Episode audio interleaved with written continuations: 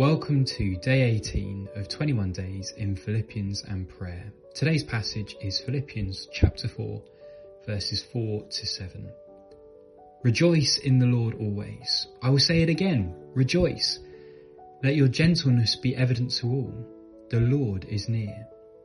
Do not be anxious about anything, but in every situation, by prayer and petition, with thanksgiving, present your requests to God and the peace of God, which transcends all understanding, will guard your hearts and your minds in Christ Jesus. If we all had to write an A to Z of emotions through this lockdown or coronavirus period, then I reckon anxiety would feature really strongly. It certainly would do for me. Today's passage speaks straight into this emotion. As we look at today's passage, we find the antidote to anxiety, and in it we find three themes beginning with a P praise, prayer, and peace. So our first P is praise. Verse 4 repeats the word rejoice, so it must be important.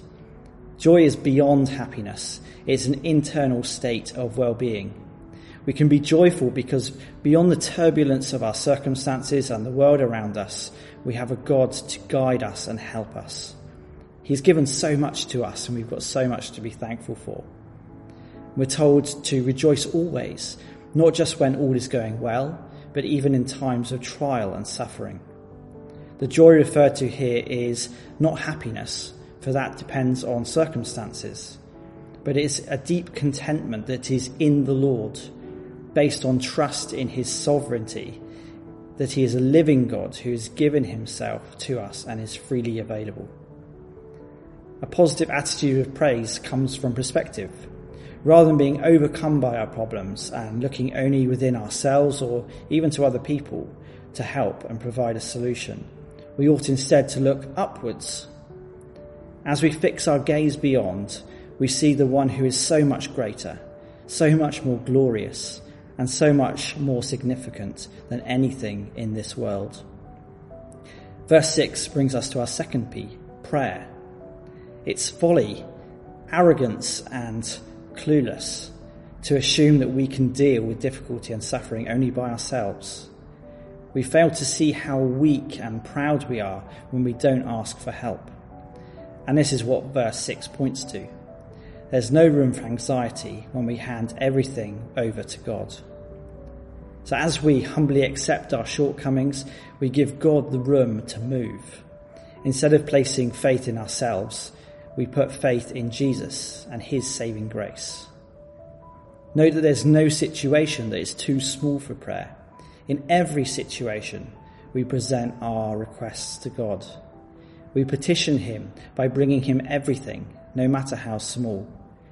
And this is to be undergirded by thankfulness, making us ever more aware that our loving God completes his perfect purposes in everything. In verse 7, we meet our third P, the peace of God. This is not merely a psychological state of mind, but it's an inner tranquility based on peace with God, the peaceful state of those whose sins are forgiven it's a tranquility that comes from believers when they commit all their cares to God in prayer and worry about them no more. The guarding of hearts and minds is a military concept, like a sentry who is standing guard. And Paul uses this imagery, no doubt, due to his own imprisonment, and also because Philippi is a Roman colony with military garrisons. But it's far from Roman soldiers who are safeguarding our hearts and our minds. It's the living God. It's the peace of the Lord Almighty.